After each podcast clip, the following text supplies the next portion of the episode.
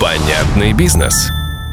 Сегодня мы сделаем бизнес еще понятнее и поговорим о том, как, несмотря на то, что ниши переполнены и экспертов с личными брендами уже миллион, все-таки создать личный бренд и продвигать его намного быстрее. Узнаем, какой главный принцип при построении и ведении блога и как быть, если это не мое. Знаете ли вы, что бизнесом можно управлять с помощью цифр? Никакой магии и нумерологии.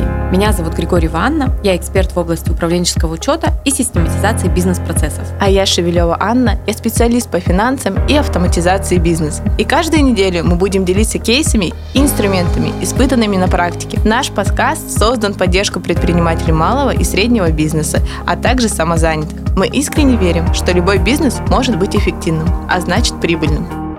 Сегодня у нас в гостях Анастасия Рощина, бренд-маркетолог, креативный продюсер и предприниматель. На данный момент создает и продвигает личные бренды, создает и продвигает бренды компании. Настя, здравствуй. А, привет, Аня. Несмотря на то, что мы с тобой договорились до начала подкаста о том, что я дополню представление. Ты знаешь, я сейчас тебя слушаю, и мне кажется, как будто бы ты сказала практически все, и дополнить нечего, только если э, я скажу еще о том, что я считаю, что большой упор необходимо делать созданием брендов не только на какую-то внешнюю оболочку, знаешь, на визитки, на логотипы, но также еще дополнять это все миссиями, смыслами, расширять и оказывать воздействие на потребителя, на аудиторию через какие-то глубинные Э, скажем так, проходы и пути, а не просто на то, чтобы продать, пока people have it. Хорошо, спасибо большое. И давай, наверное, начнем. И я, наверное, задам самый базовый вопрос. Это что такое на самом деле личный бренд и из чего он состоит? А самое главное, с чего начать его построение? Ты знаешь, я все время говорю о том, что у каждого бренд-маркетолога, а, у каждого бренд-менеджера свое представление вообще, что такое личный бренд, что такое бренд. И каждый как-то это заворачивает в свои а, слова, свои определения. У меня это есть свое определение. Кто-то говорит, что личный бренд — это то, а, что говорят о вас, когда вы выходите из комнаты. И это отчасти так, даже, даже не так. это правда так, но, помимо всего прочего, это какой-то образ и внешний, и внутренний — это соединение внутренней экспертности, опыта, смыслов, ценностей человека с тем, что он транслирует внешне. Как он одевается, как он говорит, как он себя ведет, в каких кругах он вертится, чем он занимается. И личный бренд — это вот связка внутреннего внешнего так, чтобы было, это конгруентно человеку, и так, чтобы люди понимали и считывали его сознательно и бессознательно. А скажи, пожалуйста, нужно ли здесь объяснить, что такое вообще считывать бессознательно? Да, если можно поподробнее расскажи и вообще вот про этот список критериев, которые формируют твой бренд. Прям они есть какие-то по пунктам, не знаю, там 10 базовых, 5 базовых, либо там топ-5 критериев, которые э, говорят о тебе как э, о человеке, как о личном бренде. А давай начнем с бессознательного бессознательного. Может быть, попозже мы с тобой поговорим еще про архетипы, но а, есть такая фишка, которую вел давно-давно Юнг, бессознательно, да, и когда мы видим человека, а, мы, ну, допустим, ты приходишь на какой-то нетворкинг, ты смотришь на предпринимателя, и только по одному его движению, по каким-то словам ты можешь сделать предположение, насколько он успешен, насколько он уверен, насколько он конгруентен и верит тому, что он говорит, и тому, что он продает, например. И вот создание личного бренда очень важно сделать, ну вообще создать его таким образом, чтобы люди, которые на тебя смотрели, которые с тебя считывали, считывали тебя бессознательно корректно. То есть то, что, например, я хочу показать, ну вот у каждого есть желание, представление о себе. И очень важно, чтобы аудитория это считывала и понимала. А бывает так, очень часто бывает так, что мы себя чувствуем, знаешь, такими большими, глубокими, mm-hmm масштабными, а по факту бессознательно мы считываемся маленькими хрупкими а, мышками, которые прячутся за чьей-то спиной. И вот здесь очень важно создать вот это вот личный бренд, создать поле таким образом, чтобы внутреннее соответствовало внешнему. И до разговора э, с человеком э, люди понимали вообще, что он представляет. Просто по мимике, просто по взгляду. А это получается только тогда, когда мы соединены, когда мы не врем ни себе, ни людям, как я говорю, когда мы понимаем вообще, зачем мы это делаем, то, что мы делаем, зачем мы строим бизнесы, зачем мы создаем продукты, с кем мы работаем? И по каким принципам мы выбираем клиентов, по каким принципам мы выбираем партнеров, поставщиков и так далее. Какие миссии и ценности несем мы как личность и несет, допустим, компания, и как мы это передаем. А ты задал очень классный вопрос, по каким вообще критериям можно составить э, личный бренд. Давай я просто перечислю uh-huh. какие-то пункты, на которые важно обратить внимание. При этом эти пункты могут расширяться, могут немножко сужаться в зависимости от э, времени и ощущения готовности предпринимателей, эксперта и так далее. Первый пункт — это якоря. Якоря — что это такое? Это ассоциация, которую мы несем вовне, в аудиторию, и это то, с чем люди нас ассоциируют. И мне очень нравится пример, я его, если честно, постоянно вспоминаю. Это Евгений Чичваркин. Я думаю, аудитория плюс-минус знакома с тем, кто это. Это бывший владелец Евросети. На данный момент он uh-huh. владеет э, одним из самых классных ресторанов, магазинов винных в Лондоне. И у него есть несколько таких внешних показателей, с которыми он ассоциируется. Это шляпы смешные, это какие-нибудь сапоги красного цвета, это смешные штаны, усы и сережка. Сережка в виде бокала вина либо бутылки. И вот, казалось бы, такие мелочи, но это всего лишь атрибуты в одежде. Но при этом они очень ярко корятся с Евгением. И когда я, либо кто-то другой, кто знает про эти якоря, кто, кто понимает, кто бессознательно там считывает, либо даже сознательно видит э, сережки в виде бокала вина, либо бутылки, он волей-неволей вспоминает Евгения Чичваркина. И вот этот якорь, который к нему прилепился, он постоянно э, работает над его узнаваемостью без его вмешательства. Я, например, сейчас рассказала тебе и твоим зрителям, твоим слушателям о том, что вот есть такая фишка. Теперь каждый, кто услышал, будет это рассказывать другим. И постепенно Постепенно-постепенно это передается. Также работает э, любое, любая другая ассоциация, любой другой якорь с предпринимателем либо экспертом. Ну, например, я спрошу, Аня, а с чем у тебя ассоциируется Ксюша Собчак? Назови там три предмета. Какие ты назовешь? Наверное, очки. У меня ассоциация такая. А, блонд и угу. украшения на руках. Ну. Да, да. Кто-то, может быть, я иногда еще вспоминаю блондинку в шоколаде. Помнишь, такое шоу да, было? Да. Это тоже якорь. Я спрошу, э, чем ассоциируется у тебя Эвелина Хромченко? Наверняка ты скажешь каре, тоже угу. очки и какие-нибудь строгие костюмы. Угу.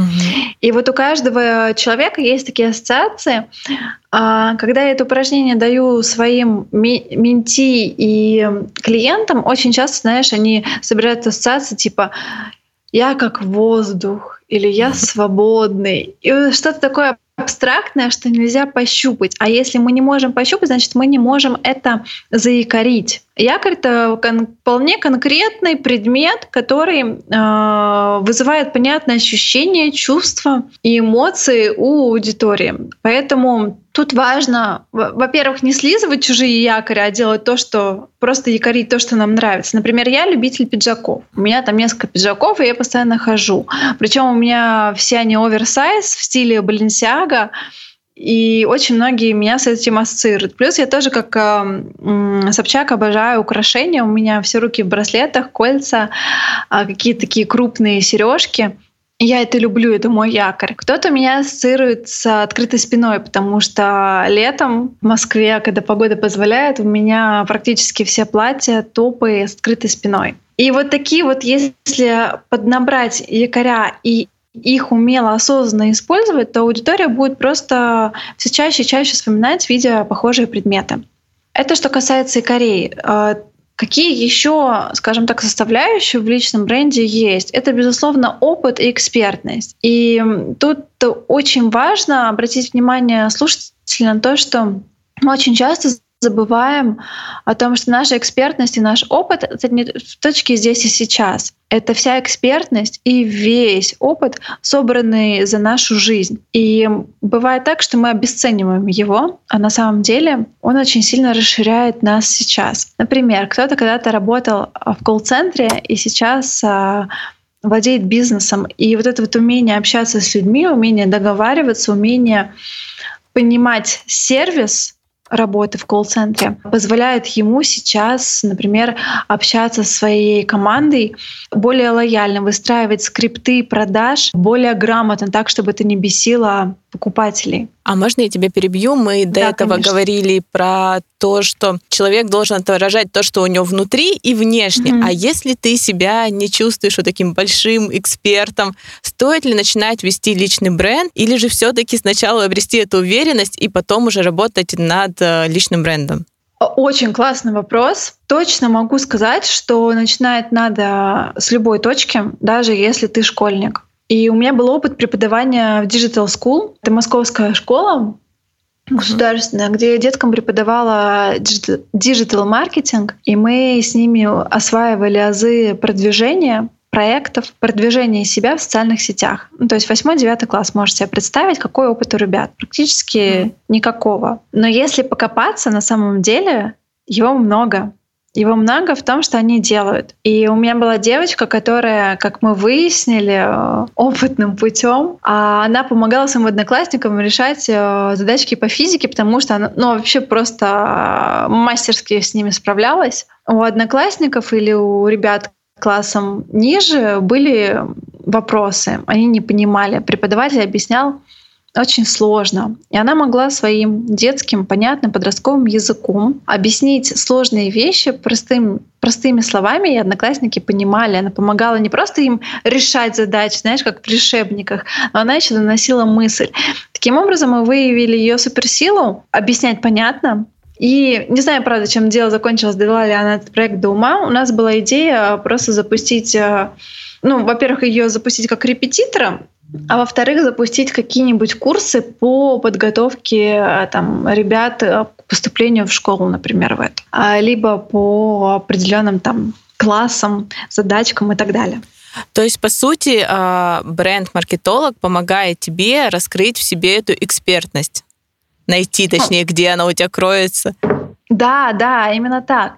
То есть очень часто же мы не замечаем свою суперсилу, потому что она ну, такая явно и кажется, блин, я это делаю с легкостью. Это не может быть суперсила. Суперсила должна даваться тяжелым трудом. Я должен ее заработать. А на самом деле наша суперсила это самое простое вообще что мы делаем практически каждый день. И бренд-маркетолог помогает ее увидеть, помогает ее связать с тем, что делает человек, с той деятельностью, которой он занимается, и представить ее аутентично, отстраиваясь от конкурентов. Так, и давай вернемся. Мы немножко отошли от темы. У нас получается первый наш критерий а, это а, якорь, некая угу. ассоциация, узнаваемость. А второй критерий это экспертность. Угу. И какие еще критерии есть, ну вот э, такие основные? Основные критерии еще я бы добавила здесь обязательно это то, как человек э, выглядит и говорит это внешняя да, составляющая, это стиль. Очень многие забивают на стиль, очень многие забивают на тональность коммуникации. И это зря. Ты знаешь, у нас у каждого есть какие-то свои словечки, свои какие-то шуточки, а иногда, может быть, даже не цензурные, но тем не менее они наши, и они как-то с нами идут по жизни. И когда мы выходим в социальные сети, либо мы выходим в офлайн аудиторию, мы стараемся это как-то спрятать в себя, потому что нам кажется, что это не окей показывать, не окей так говорить, но это часть нас. Ну и, и также, я думаю, и манера, да, подачи да. информации, того, как ты говоришь, тоже, наверное, влияет, запоминается и где-то цепляет людей. Да, это правда так. И тут важно, знаешь, что есть такой то, то, тоненькая грань между, допустим, сейчас очень модно работать с голосом, с речью, с выступлениями. Uh-huh. И тут важно, правда, очень многим поднакачаться, поднабрать скиллов, чтобы хорошо говорить, понятно, естественно, чувствовать себя хорошо, но при этом не убить свою аутентичность, не убить свою личность этим. То есть, знаешь, вот найти э, золотую середину между красиво говорить и говорить, как я хочу. А и со стилем примерно то же самое, потому что очень классно выглядеть красиво, это правда может продавать, это может быть дорого, но очень часто особенно вот когда вот тренды какие-то выходят, и все начинают одинаково одеваться, теряется изюминка человека. Вот выбирая стиль, выбирая внешнюю прическу, макияж, выбирая одежду, важно не потеряться среди других.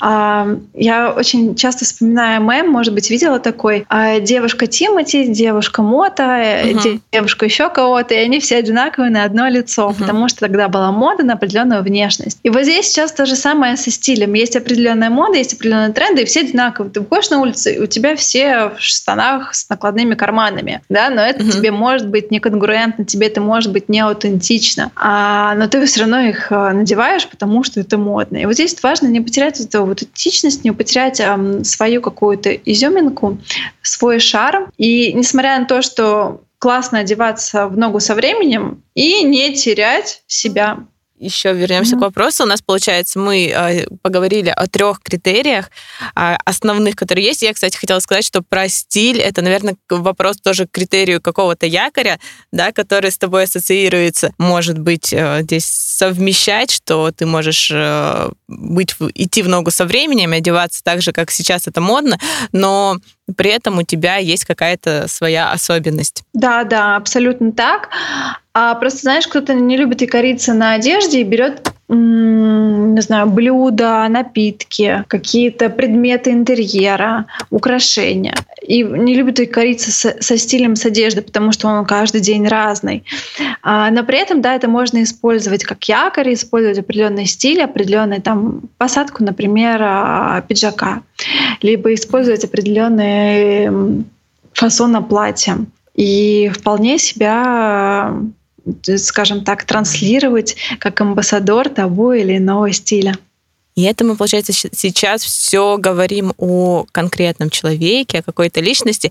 А если мы говорим про малый и средний бизнес, а нужен ли вообще личный бренд малому и среднему бизнесу и как создание личного бренда может влиять на масштабирование бизнеса? И может ли вообще оно влиять на масштабирование? Мой любимый вопрос. Спасибо тебе большое за него. А я придерживаюсь не самого популярного мнения, и многие предприниматели меня за это не любят, а другие очень сильно любят и уважают. А я считаю, что у каждого бизнеса, у каждого, должно быть лицо, должен быть голос и должна быть душа. Потому что сейчас век э, людей, эра людей, и мы идем прежде всего на какую-то энергетику, на какие-то принципы, ценности конкретного человека. И используя личный бренд построения своего малого, среднего либо большого бизнеса, человек привлекает аудиторию на себя и тем самым увеличивает э, конверсию, увеличивает капитализацию бизнеса. А никто не отменяет э, определенных маркетинговых инструментов, которые присущи бизнесу, да, но можно еще добавить как плюс один инструмент э, личный бренд. А хочется здесь сейчас, наверное, вспомнить Новикова. Знаешь ли такого Аркадия Новикова? Аркадия Новикова? Да, mm-hmm. ресторатор, московский ресторатор, mm-hmm. но он в Питере очень много открыл, и в Москве. Ну и не только в Питере, в Москве. Ты знаешь, он сейчас а, прям сильно а, метит э, в Дубае, еще куда-то, на какие-то города России расширяются. А, наверняка ты его видела, даже если не помнишь в лицо, угу. а, увидишь, вспомнишь сто процентов у него вот сетка классных ресторанов. И когда ты идешь в ресторан в Москве, в ресторан Новикова, ты точно знаешь, что там будет хорошо. Даже если команда накосячит, даже если повар накосячит, ты спокойно можешь э, попросить замену, ты можешь им спокойно высказать, и они отработают этот негатив. В отличие от тех ресторанов, когда ты приходишь говоришь, ребят, ну, как бы так, так нельзя, а они просто э, начинают тебя хамить. И вот Аркадий Новиков — это человек, который построил свой личный бренд и при этом построил огромную э, сетку бизнесов за счет своей личности. Но это, наверное, вопрос к тому, что люди идут скорее не на продукт, на какую-то услугу, а идут на человека, доверяют именно человеку, нежели какому-то бренду. И я думаю, это больше располагает.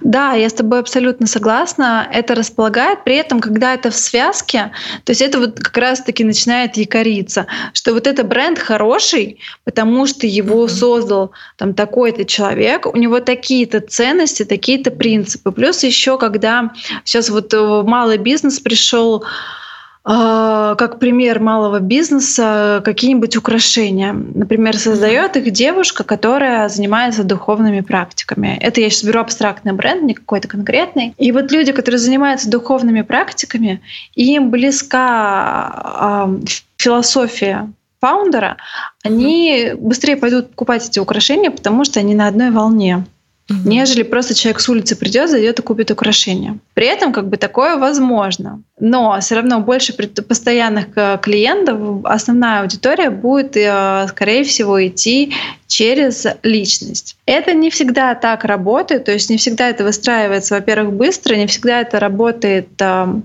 может быть, э, ой, он занимается духовными практиками, я тоже к нему пойду.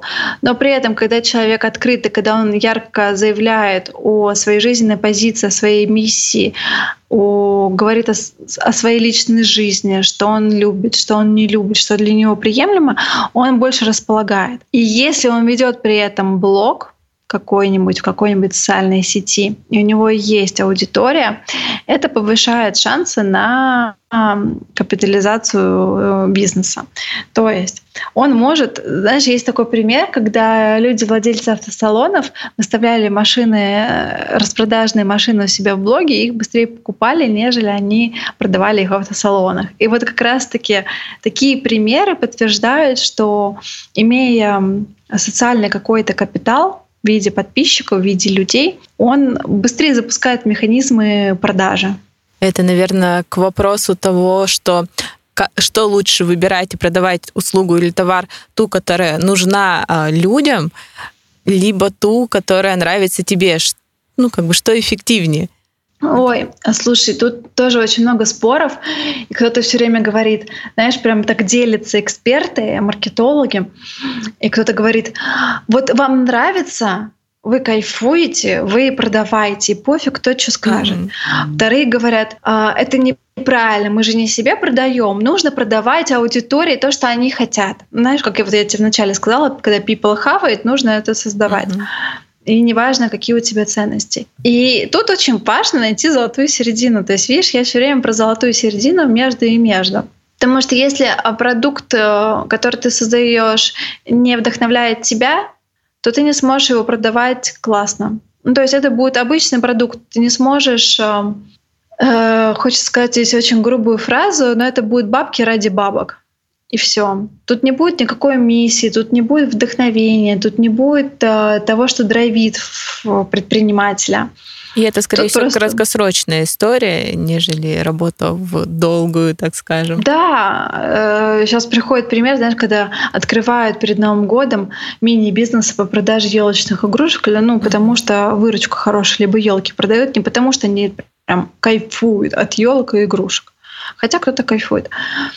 А, но при этом важно не создавать продукт, который нравится только тебе. Вот найти золотую середину, пообщаться с аудиторией, понять вообще, что они хотят, чем они живут, как они все это себе представляют, посмотреть тренды, что нравится людям, что они покупают и при этом добавить частичку себя. И вот когда находится золотая середина, ее на самом деле не просто найти, иначе бы бренд-маркетологов наверное, не существовало. А, но когда ее находишь, вот здесь и начинается огромная точка роста, здесь начинается огромное э, ощущение кайфа, свободы и развязанных рук, когда ты создаешь не просто бренд какой-то коммерческий, а когда ты создаешь бренд коммерческий, и он исходит там от души, от того, что ты хочешь.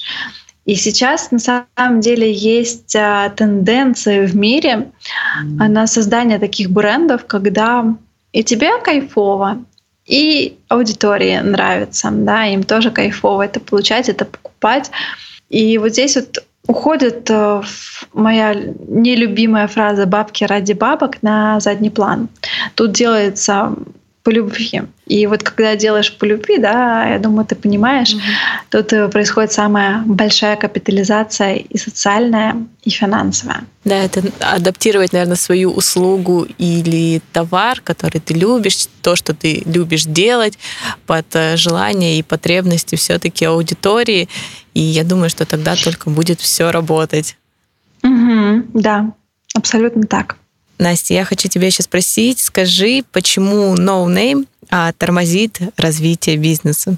Мы с тобой отчасти да, уже затронули э, этот вопрос, да, когда ты видишь человека, который продает, ты ему больше доверяешь. А когда ты с ним пообщался вживую, либо в онлайне, вы попили кофе, либо ты вообще, в принципе, можешь понаблюдать, как он живет, если мы представим большие какие-то компании, либо большие бренды, и ты проникаешься тем, что он делает, как он говорит, следишь за ходом его мыслей. А, и тут возникает очень много доверия, и знаешь, что такое амбассадоры бренда? Да, конечно. А вот когда они видят человека, они волей-неволей, им ему нравится, да, они волей-неволей становятся амбассадорами бренда и говорят, слушай, там такое, там он вообще, он там живет там-то, там-то, да, он там переехал, или он э, выстраивает в своем городе какие-то классные э, парки, либо там с детьми ходит кататься по выходным э, на скейтбордах. Это же так круто, иметь и бизнес, и уделять время семье. И вот на это как раз и приходят амбассадоры бренда. Сейчас, кстати, есть, знаешь, такая новая тенденция. Э, инфлюенсеры не берут в рекламу, если им не откликается миссия и смыслы человека. То есть они могут отказать. Не все, конечно, а для некоторых все-таки деньги не пахнут, но те, кто дорожит своим именем, своей репутацией, и они прям либо проникаются, либо не проникаются. А если не проникаются человеком, то, извините, я, я не хочу с вами сотрудничать. Тут очень важно, чтобы ценности совпадали. Мне хочу кажется... рассказать такой пример. А, я несколько лет назад подписалась на э, страничку Фейсбука завода, я, если честно, я даже тебе не скажу, чем они занимаются. Ну, чем-то занимаются, там то ли стекла, то ли окна, то ли какие-то металлы. Честно, я не помню. Но я подписалась, потому что эту страничку вел директор этого завода. У этой странички сейчас более 80 тысяч подписчиков, людей, которые не имеют никакого отношения к заводу, но они следят, потому что страничку ведет до сих пор директор, и он рассказывает какие-то вещи из, ну, какие-то истории вот именно из, скажем так, Прям из, из э, жизни завода, так скажем. Да, он рассказывает из э, истории жизни завода и жизни своих сотрудников. Он иногда бывает, что прям представляет э, лично каких-то сотрудников, то есть у них там вот эта вот полная открытость, прозрачность компании, хочется сказать, не хочется называть это заводом, а потому что есть какое-то такое стереотипное мышление по поводу завода, mm-hmm. да. Тут прям целая такая компания, которая открыта, которой там есть свои истории, есть шуточки, есть какие-то прибауточки, какие-то сторителлинги он выстраивает. Наверное, сейчас уже работает вместе с ним команда маркетологов, но когда он это начинал делать, его реально все зачитывались, потому что вел сам директор. И о своего имени рассказывал, что у них происходит, как происходит, какие-то мысли, какие-то философские мысли были у него. И это было так круто, это было так в диковинку. Я тебе могу сказать, что я работала с одной компанией, не буду называть название, очень крупная корпорация, в России, она расположена в нескольких городах, но прямо они гиганты. И когда я предлагала их социальные сети вести, а давайте мы возьмем, хорошо, мы не будем про директора, давайте мы возьмем просто какую-то личность, и от ее лица будем вести контент, потому что вот будет доверенное лицо между аудиторией, которая читает, и э, заводскими сотрудниками. И мне сказали, ты чё? Ну ты чё? Что за фигня? Это не корпоративное. Я такая, да, да вы что? Да это на самом деле самое корпоративное, mm-hmm. что может быть. И такого на рынке практически нет. Но вот, к сожалению, у нас в стране пока мало кто на это решается. Но я призываю ставить лицо, голос и душу компании. И тогда вот этот доверенный мостик между сотрудниками и аудиторией, покупателями, он будет очень прочный и будет такой глобальный. Но тут есть уже у нас такие компании, которые показывают своих сотрудников, а и сотрудники ведут такие небольшие блоки, во-первых, и личные страницы, и плюс также появляются на официальной странице, так скажем, компании, и что-то рассказывают. И это всегда интереснее смотреть, нежели смотреть на какую-то технологию работы, правила, которые есть в этой компании, там, не знаю, продукты, из чего состоят, из чего состоит услуга. Когда рассказывает живой человек, который на самом деле э, состоит, э, живет в этой компании, этим занимается, это куда интереснее, и э, тебе хочется возвращаться и посмотреть, а как у него там дела, а что происходит, а что у них нового. Мне кажется, это намного интереснее, чем вот просто ведение какой-то странички. Абсолютно точно. И очень прикольно, когда еще наблюдаешь за, если есть там фаундер открытый, да, то за фаундером, сооткрывателем, сооснователем, возможно. И я очень люблю, когда разные, когда несколько фаундеров, и они абсолютно разные, и на них приходит разная аудитория, и вот тогда их совместный продукт становится вообще чем-то невероятным, потому что разные люди, разные энергии, и там просто смесь может быть очень классная. У меня был похожий проект. Э, мы работали с клиникой в Санкт-Петербурге, и там э, главный врач-косметолог, она была такая спокойная, размеренная. А инвестор, он был в юнок. И вот эти вот две энергии, когда он приходит и всех девчонок с утра заряжает в клинике своей супер позитивной энергией, и потом она приходит и всем раздает люли. И это было очень прикольно, это было классно за этим наблюдать пока мы имели право э, это показывать. Потом нам тоже там моментик сократили. Негоже показывать э, личности в э, клинике. Ну, видишь, у каждого предпринимателя свой взгляд на uh-huh. это. А, и, к сожалению, на нашей стране пока это не очень развито, хотя я все время топлю за открытость, честность, прозрачность и людей в компании. Учитывая тот момент, что я еще не только я создаю э, личные бренды, да, как мы говорили, но и коммерческие. И я все время а, настаиваю на том, чтобы был человек, который будет презентовать. Иногда это даже, кстати, может быть не фаундер. Иногда это может быть управленец, администратор, либо правая рука. Если вспомнить, например, огромные а, бренды типа Chanel, Louis Vuitton, почему меня сейчас понесло в тему фэшн, но тем не менее, там же нет лица чаще всего да, какого-то главного дизайнера. Чаще всего это модель, с которой заключается контракт, и она представляет э, тот или иной бренд на протяжении какого-то времени. И она является вот этим лицом голосом компании. Но, тем не менее, оно есть. То есть без этого не было бы доверия, потому что мы, опять же, доверяем людям. Всегда мы доверяем только людям, мы идем на эмоции, идем на людей, на общение. Вот мы как раз поговорили про то, что показывает компания, как живут, живут его сотрудники, что происходит в процессе. Расскажи, как вообще органично вплетать свои обычные будни а, в свой, э, так скажем, блог и бренд вообще, как себя демонстрировать людям, так скажем. Да, давай поговорим про личный блог, про личный бренд. И тут, знаешь, нет никакой-то единой формулы делать так либо иначе. А я всегда говорю тем, кто меня в работе, о том, что мы ищем а, наиболее комфортный вариант для человека. Кому-то действительно комфортно выходить семь раз в неделю в сторис, в посты, вести там три блога, у него целая команда, которая ему помогает. А кому-то достаточно выходить а, пару раз в неделю и говорить, что я живой, все окей. Но при этом а, какие основные, а, скажем так, критерии должны существовать в блоге? Открытость. И для себя очень важно определить, что я могу показывать в блоге и рассказывать, а что не могу. Например, у кого-то там семья под запретом, да, я не говорю о семье. Тогда мы обозначаем, что у человека есть семья, но не погружаем в подробности. А, либо, например, там мне наоборот говорит, я вообще открыт, мне нечего скрывать.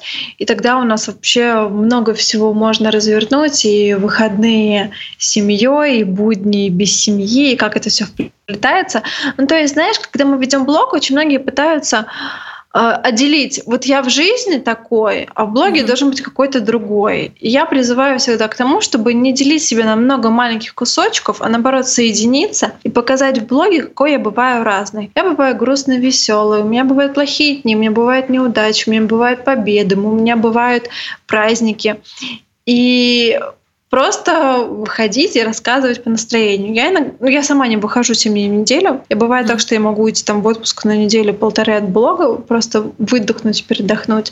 А, но при этом я появляюсь в, в обычное нормальное время, появляюсь 3-4 раза в неделю для, потому что мне это комфортно. И рассказываю не только про какую-то экспертную экспертность, но еще про то, что происходит в жизни, про какие-то маленькие победы, какие-то маленькие разочарования. Могу рассказать а там из разряда «Ой, набрала лишние килограммы, что делать, что делать, девочки, да, и рассказать, как я сейчас с этим буду там справляться, например, либо показать какое-то радостное событие. При этом все равно а, основная тема блога, она не меняется, как была брендинг, да, продажи и продвижение, так и осталось. А я думаю, что многие, наверное, не выкладывают какую-то э, личную жизнь, либо какие-то личные моменты, боясь потерять, наверное, свою экспертность. Действительно ли так? Можно ли потерять экспертность, если ты будешь немножечко показывать своей э, личной жизни, то, что у тебя происходит в повседневный день, в обычные будни, помимо того, что ты э, эксперт и постоянно работаешь? Нет, личность нельзя потерять. Но мы же, да, я знаю об этой проблеме, то, что очень многие боятся. Я вот все время говорю, ты же в жизни не теряешь себя, ты же кусочек себя не отрезаешь, когда вот у тебя происходит, допустим, переклон в личную жизнь, а, а не в работу. Также и в блоге ни в коем случае потерять там себя нельзя, задвинув экспертность на какое-то время, например, да, и сделав упор на чем-то другом.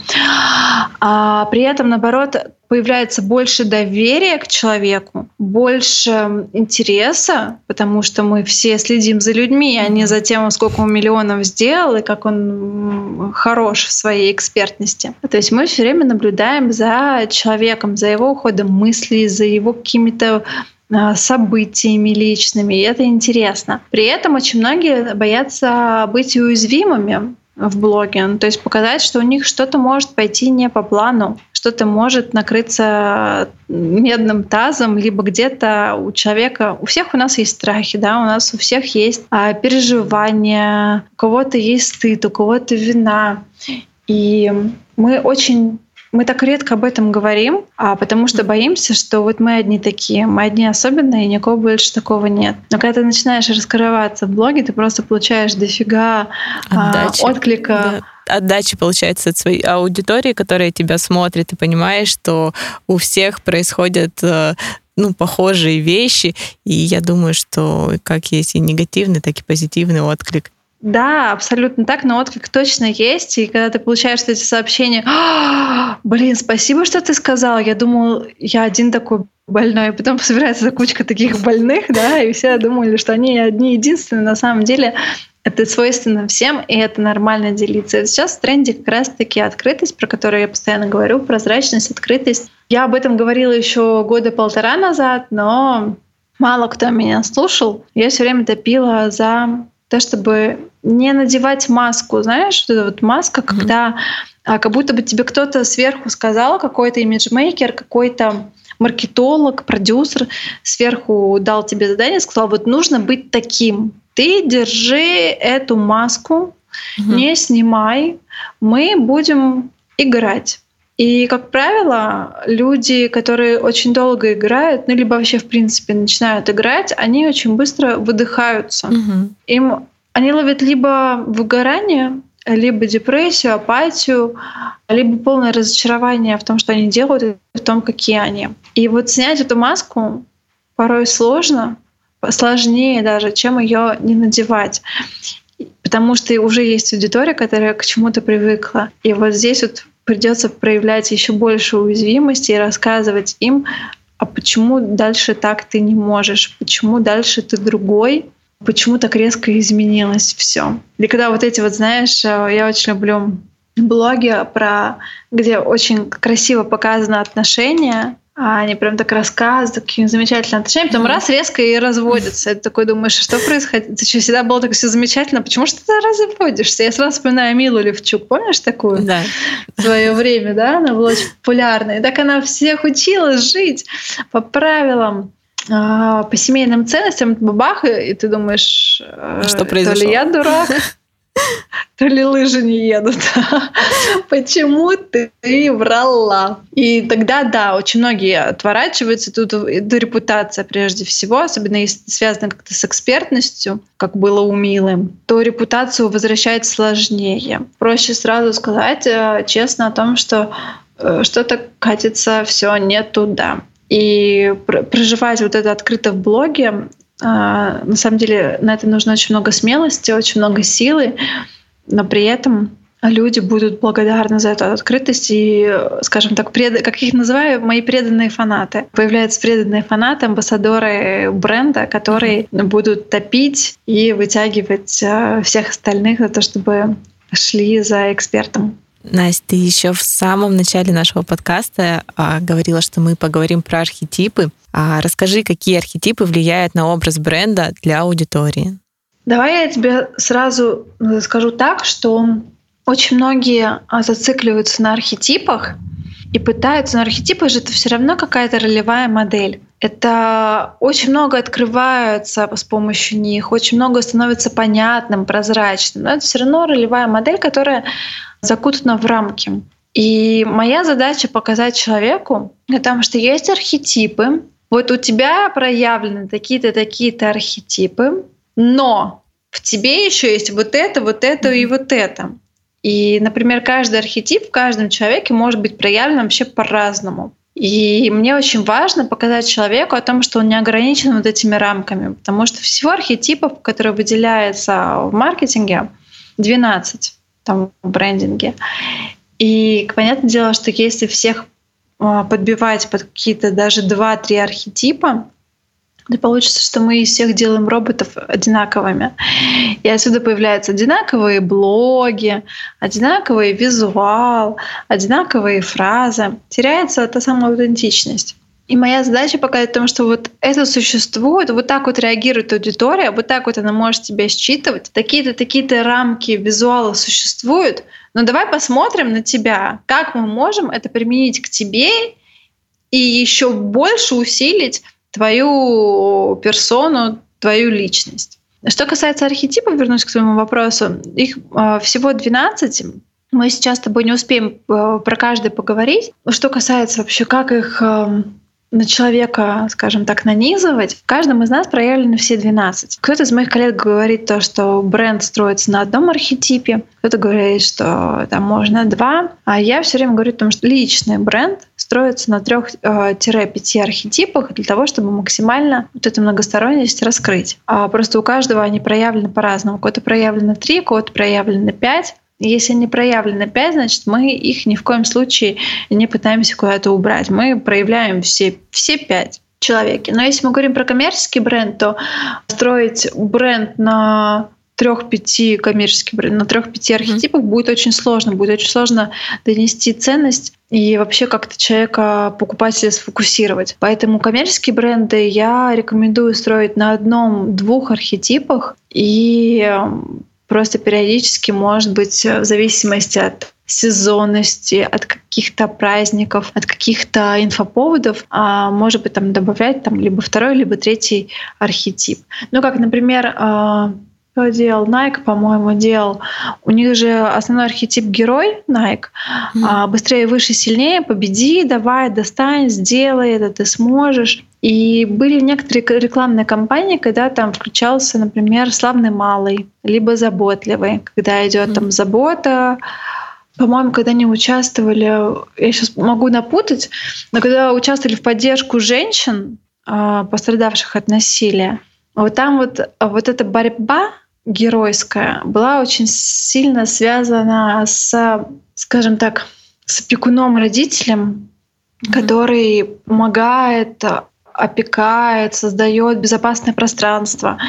И э, вот такие вот коллаборации могут быть, ну, архетипные коллаборации могут быть в зависимости от инфоповода, от рекламной кампании и так далее. Но в целом а, один-два архетипа основных, которые закреплены за брендом.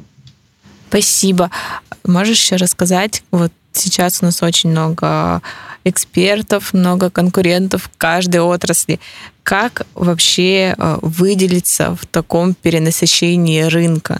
Быть собой, наверное, это самое важное, потому что, во-вторых, таких, как мы, нет. И если мы скрываем всю свою правду, э, уязвимость, аутентичность, если мы скрываемся за какими-то стереотипами, то мы будем такие, как все.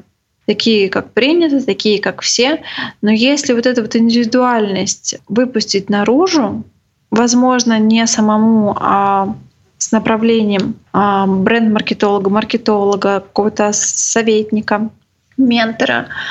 Когда мы выпускаем эту индивидуальность наружу, тогда мы автоматически отстраиваемся от конкурентов, потому что второго такого человека с таким опытом, с таким решением каких-то жизненных ситуациях просто быть не может. Даже если люди заканчивали одинаковый институт, потом дальше шли на одну и ту же должность и шли по карьерной лестнице, например, в унисон даже у них будет абсолютно разный опыт, и они будут абсолютно разные, потому что там зависит от ценностей, характера, а, от а, навыков коммуникации, от людей, которые к ним приходят. К ним будут приходить абсолютно разные люди. От а, проектов, с которыми они работали, потому что они, несмотря на то, что они могут идти одновременно по карьерной лестнице, проекты будут приходить к ним разные, и опыт они будут получать разный. И вот здесь для того, чтобы, скажем так, отличиться от конкурентов, а, нужно отдолбаться от себя, перестать навешивать на себя какие-то ярлыки, начать быть настоящим. Знаешь, у меня есть, у меня в шапке профиля в Инстаграме стоит фраза, а, и многие очень восхищаются ей, потому что это правда. Очень важно, что можно не притворяться ради успеха, можно быть собой. Здесь самое важное отличие нас от других конкурентов — это мы. А если ты просто скучный эксперт, и тебе кажется, что твоя жизнь абсолютно обычная, что тебе тогда выкладывать? Слушай, ты знаешь, у меня тоже такие были мысли иногда. А, буквально год назад я помню, сидела по осени такая, типа, осень же, в Москве дожди, никуда особо не пойдешь, ты скучный эксперт, сидишь с ноутбуком целыми днями работаешь. Ну какая тут движуха, что здесь показывать? Mm-hmm. На самом деле э, в нашей голове есть всегда мысли какие-то, есть проекты, есть э, что-то, что происходит все равно, даже если мы просто утром встали и приготовили себе завтрак. А происходит что-то, что можно рассказать, а, что можно поделиться мыслями. Мы посмотрели какой-то фильм, прочитали какую-то книгу. И здесь можно поделиться мыслями, своими размышлениями, своими эмоциями либо что-то узнали. Скучных экспертов не бывает. Бывают э, эксперты-инфантилы. И эм, знаешь, вот есть такая тема, понятие триггера. А, то, что триггерит нашу аудиторию, оно отчасти триггерит и нас в ком-то другом. И для того, чтобы как-то побуждать свою аудиторию к действиям. Триггеры не в плохом плане, когда, знаешь, вот эти mm-hmm. продающие качели, продающие манипуляции триггерные. Нет, я больше про то, что побуждает других действовать. И если мы хотим кого-то побудить действовать, мы должны себя побудить к этому. То есть для того, чтобы показать людям, как, например, круто а, можно отдохнуть, сняв номер в отеле на выходных вдали от семьи, мы должны сначала сами это сделать, поставить это как цель и показать своей аудитории, что так возможно. И тогда расширить их, например. Поэтому скучность, я не верю во вкус, в скучность э, экспертов, я верю только в прокрастинацию, и в инфантилизм. То есть, если ты хочешь, ты можешь сделать это не скучно. Ну, или хотя бы даже у каждого бывают такие моменты, когда мы не хотим выходить из дома, особенно осень, да, либо какие-то дожди. Я просто сейчас смотрю в окно, в Москве идет ливень, и я такая, блин, я сегодня хотела поехать потом после нашего с тобой подкаста куда-нибудь погулять. Но, походу, дело сегодня мне быть скучным экспертом, но я все равно найду, что рассказать. Все равно в моей жизни что-то случается даже дома, о чем я могу рассказать. Главное искать, мне кажется, и ты всегда найдешь. Да, это правда. Скажи, еще нужно ли для ведения в своей личной э, соцсети а, нанимать SMM-менеджера? Очень сложный вопрос, потому что очень сильно зависит от человека. Я экспертам, которые вот прям эксперты, да, продают свою экспертность, услуги, я не советую этим баловаться, скажем так, я даю разрешение только предпринимателям, потому что я понимаю, что у них куча других забот и дел, им mm-hmm. просто не успеть на то, чтобы вести свой блог. Но если они нанимают кого-то, какого-то помощника, ассистента, SMM-менеджера, то все равно у них должна быть э, бренд-стратегия, в которой специалист бренд-маркетолог выделил их фишки, их смыслы, uh-huh. а, какие-то темы. Знаешь, такая дорожная карта, по которой дальше СММщик может идти. И каждый раз он должен быть э, в контакте с предпринимателем, с человеком, которого он ведет.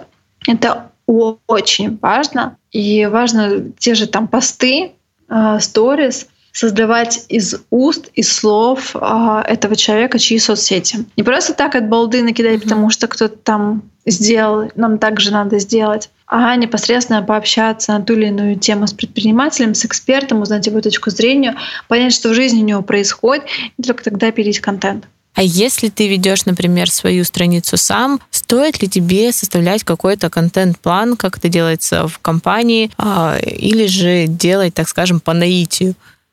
Слушай, у всех тоже разные э, мысли на этот счет, mm-hmm. и очень сильно зависит от человека, который приходит. Я, например, а, раньше очень любила контент-планы, потом я на них забила. То есть у меня есть плюс-минус какой-то горизонт тем, которые я могу использовать а, в блоге. Смысла.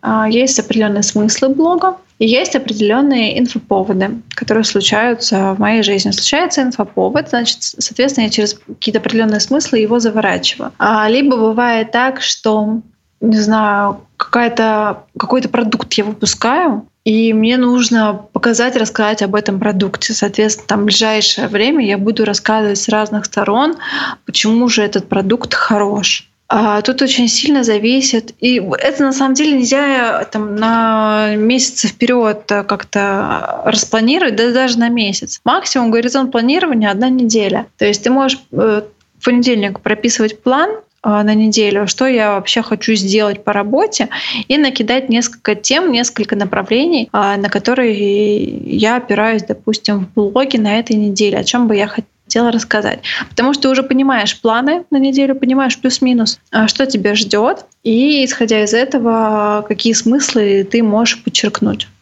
Мне кажется, возможно, это все зависит от опыта. Чем больше ты ведешь блог, тем тебе понятнее, что ты будешь выкладывать, как ты будешь вести, какую тему затронуть. Когда ты начинаешь, то все-таки, наверное, тебе там хотя бы на неделю нужно примерно понимать, а, что ты будешь э, ну, доносить людям, что тебе хочется выложить, что тебе хочется рассказать, хотя бы для, наверное, для своего контроля. Ты знаешь, я для этого использую, я называю это контент-матрицей, когда мы через смыслы расписываем э, очень много разных тем на несколько месяцев, даже полгода, может быть, вперед.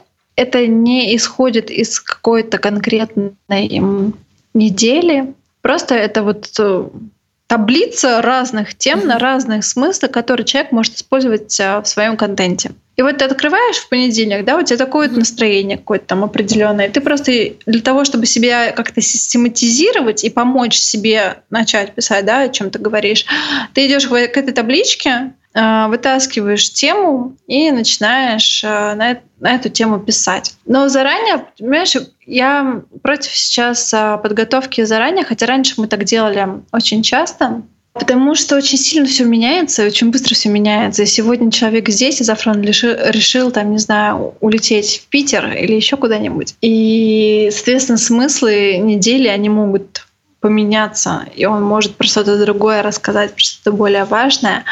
А, соответственно, я всегда вот предлагаю человеку на, на неделю назначить а, какую-то основную тему, основной смысл, основной посыл, и дальше уже раскрывать в зависимости от дня. При этом у него могут быть какие-то заготовки там заранее, да, а, но когда он постит, он может там что-то привнести новое, исходя из того, что у него произошло сегодня а, либо вчера. Вообще, как вот ты говоришь, что посты, сторис и вообще ведение блога ты э, ведешь, ну, вообще ведешь по, скажем, по своему ощущению, как тебе комфортно и как тебе удобно. Но вообще есть ли какой-то минимальный критерий, например, там, не знаю, один пост в неделю, там, три рилс э, раз в две недели, либо что-то такое? Я советую придерживаться программы 3-4 раза в сторис в неделю выходить и 3-4 раза в Reels. Mm-hmm. Пост, м- знаешь, сама посты в последнее время уже не помню, когда писала, хотя очень хочется, еще никак не сяду. А, но посты очень часто сейчас э, переходят в Reels, да, то есть когда мы снимаем какой-то Reels, а внизу пост. Mm-hmm. И тут как будто бы два в одном можно убить двух зайцев. Если нравится писать посты, то вполне себе там один-два поста в неделю этого будет достаточно. А если говорим про прямые эфиры, вот сейчас кто-то их вообще смотрит, а актуальны ли они? Да, смотрит активная аудитория, те же амбассадоры бренда, либо люди, которые э, приходят потом в записи посмотреть. То есть тут ими пользоваться можно, им пользоваться нужно.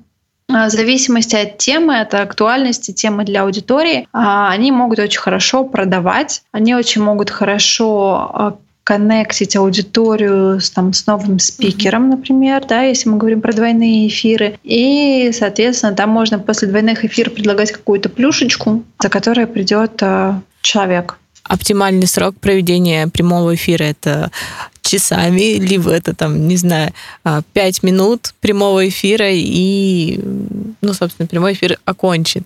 Слушай, тут тестить нужно у каждого по-разному. Кого-то смотрит реально полтора-два часа не отрываясь, а угу. кого-то и 15 минут много. А, нужно тестировать, тестировать э, темы, тестировать, как вообще поведение аудитории, смотреть, кто сколько смотрит, как они выходят, через сколько. А, но оптимально, мне кажется, сейчас из-за того, что ну, мало кто э, прям готов сидеть часами, я думаю, что полчаса, 40 минут максимум, это просто сверх э, достаточно для прямого эфира.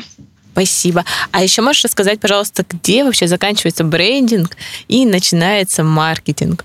Да, конечно. На самом деле они такие две перетекающие друг в друга штуки, очень многие путают. Брендинг — это все, что касается идеи.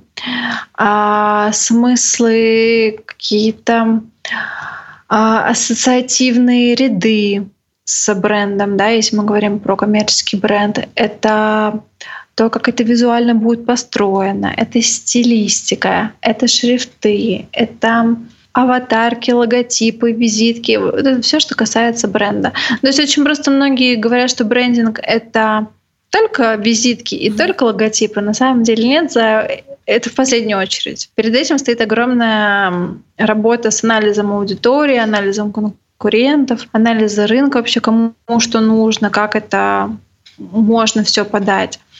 А, и я когда создаю, например, коммерческие бренды, я еще очень много общаюсь с человеком-основателем, потому что мне очень важно передать его ценности а, в каком-то бренде.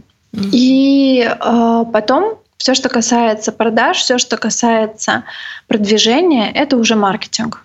А маркетинг это уже, ну, я поняла, по большому счету продажи. А вот расскажи, как монетизировать э, личный бренд. Э, сильно зависит от э, человека, чем он занимается и что он хочет. А, ну, во-первых, это увеличит, как мы уже с тобой говорили, увеличит капитализацию uh-huh. бизнеса. Тут понятно все, что через личный бренд можно uh-huh. продавать продукты коммерческого бренда. А плюс еще сейчас э, можно устраивать разные тренинги в компаниях тренинги можно заходить под своим именем проводить. Uh-huh. Можно устраивать э, личные тренинги, можно делать, создавать конференции, можно запускать какие-то наставничества, менторства, курсы. Но здесь очень важная оговорка э, по поводу наставничества, наверное, хочу здесь сказать. Просто очень сильно в Инстаграме это начали развивать не в ту степь, а в Европе, в Америке всю жизнь у предпринимателей были свои наставники. И никто не открывал бизнес без наставника. Практически никто. И очень многие предприниматели шли всю жизнь от наставника к наставнику. То есть у них там они были разные. С некоторыми они были несколько лет, с некоторыми там, они потом меняли на других, в зависимости от того, что им нужно было подтянуть. Сейчас э, в поле инфобиза это очень сильно опошлили, скажем так, когда обучают продавать непонятно что, непонятно за какие деньги. И вот здесь, когда я говорю под ментором и наставником, я предполагаю, да, и думаю про такое нормальное, адекватное менторство и наставничество, которое может оказать эксперт. То есть, например, если человек предприниматель, у меня сейчас много таких ребят, которые стартапы открывали и не один. И вот пришло время, когда они хотят уже делиться своим опытом и они классные наставники, они классные менторы для, например, начинающих а, стартаперов. А если человек эксперт, не предприниматель, эксперт, он может продавать свои экспертные услуги. Ну, сейчас очень тоже просто скажу, те же коучи, психологи, а, те же астрологи, почему-то пришло мне в голову. Но тем сейчас менее. очень много, да, согласна. А, то есть продавать какую-то экспертность а, через личный бренд. Знаешь, э, очень хочется здесь сказать, я не знаю, почему я об этом вспомнила только к концу нашего с тобой подкаста, но э, очень многие думают, что личный бренд — это миллионы подписчиков. На самом деле это не так. Личный бренд — это когда тебя а, передают, узнают, и когда тебя понимают целостно. И масштаб, он может быть не в зоне влияния, не в количестве человек, а в глубине этого влияния. То есть, может быть, у человека там 2000 подписчиков, но среди этих двух тысяч он будет там хорошо известен, и его будут хотеть передавать из рук в руки.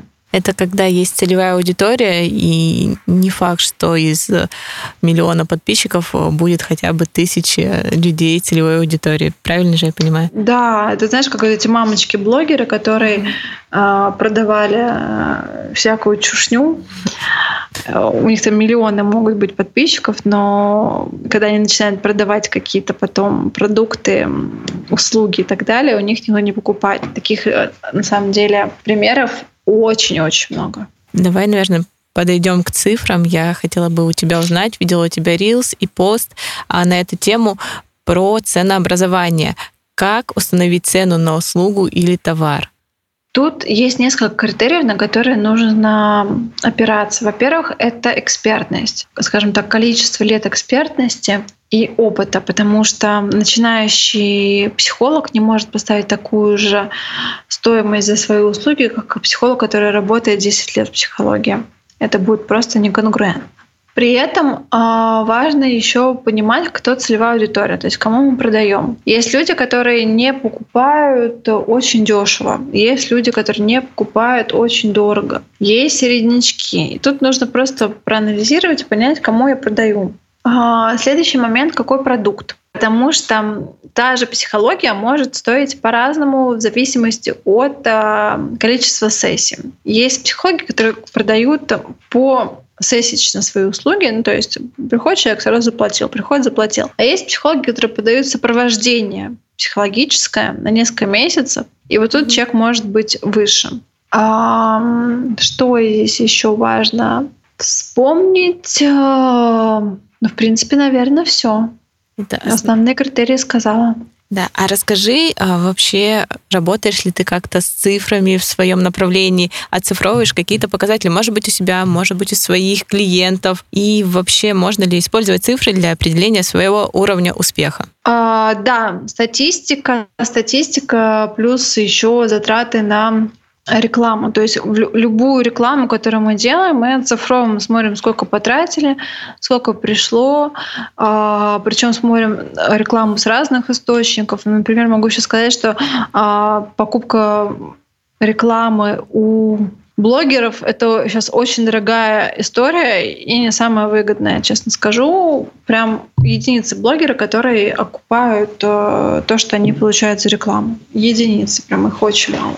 Э, мы смотрим на статистику, смотрим на рилсы. Ну, например, очень многие э, сейчас, когда рилсы запускают, они смотрят на просмотры, но никто не смотрит на конверсию. Просмотров может быть много, да, там миллион просмотров, подписчиков там может быть угу. 5 но что-то не то делает. То есть мы не, не смотрим на какие-то огромные цифры с точки зрения там, тех же просмотров, прошу прощения за тавтологию, да, но смотрим на то, как да. реагирует аудитория. Зашел человек на страницу и тут же да. вышел, да?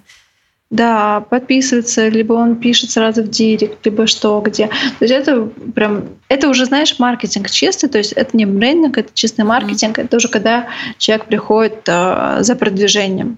А если говорить про систему в развитии личного бренда, нужна ли она там, либо вообще абсолютно не нужна, и она никак не помогает повысить какую-то эффективность? Слушай, ну в брендинге тяжело что-то выстроить. делать с цифрами, ну, в личном вот именно в брендинге в самом, да, в концепции бренда. Потому что там это концепция. Это все ограничивается тем, что мы выстраиваем концепцию, ядро личного либо коммерческого бренда, и, и мы работаем со смыслами, мы работаем на фундаментальном уровне. Знаешь, как у дома закладывать фундамент.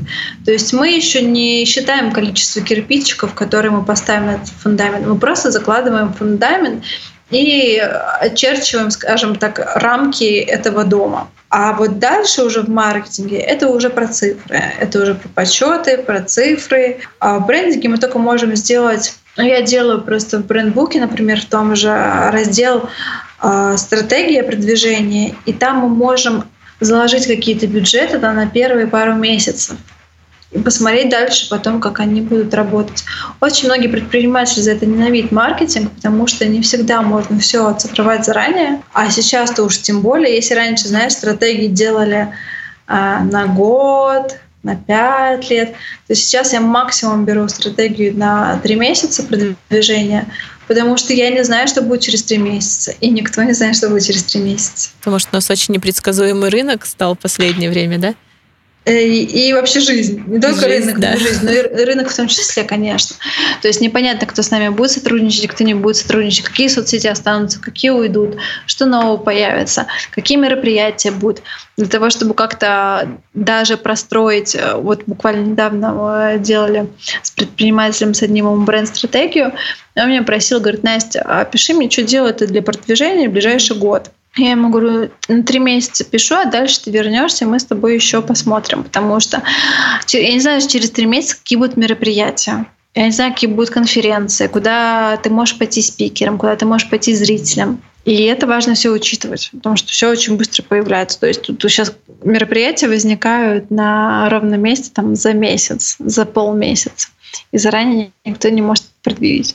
Анастасия, ты можешь дать, пожалуйста, пару советов для предпринимателей, которые только начинают свой путь в построении личного бренда?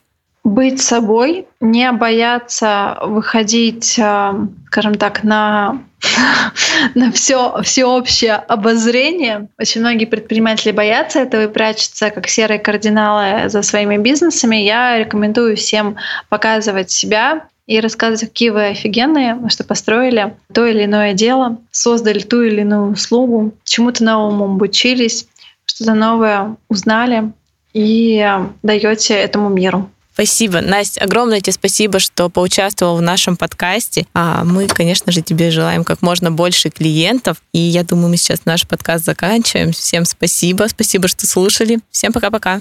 Спасибо всем большое. Аня, спасибо, что позвала. Было очень приятно с тобой общаться и отвечать на твои вопросы. Они были очень интересны. Я надеюсь, что нашим слушателям очень будет полезно и понравится. А ссылочки на мои соцсети, если у кого-то появятся вопросы, а я думаю, что Аня оставит в подкасте. Конечно. Услышимся, увидимся. Всем пока-пока. Всем пока-пока. Спасибо.